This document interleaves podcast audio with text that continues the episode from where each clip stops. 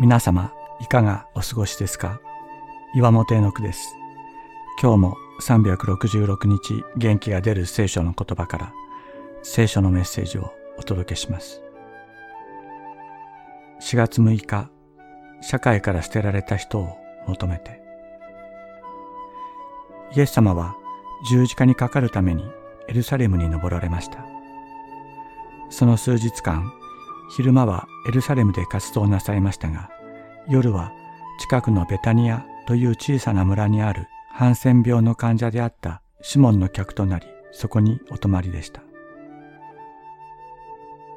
新井英子さんは弱さを絆にハンセン病に学び、癌に生きて、教文館2011年において、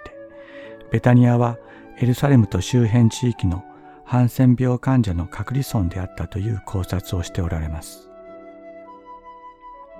ハンセン病といえば誤解と偏見によって日本でもごく最近まで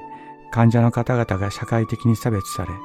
全存在を否定されるような仕打ちをされてきました。当時のイスラエルでも隔離と差別の対象となっていたのがハンセン病です。イエス様はこのシモンを癒され、その客となられました。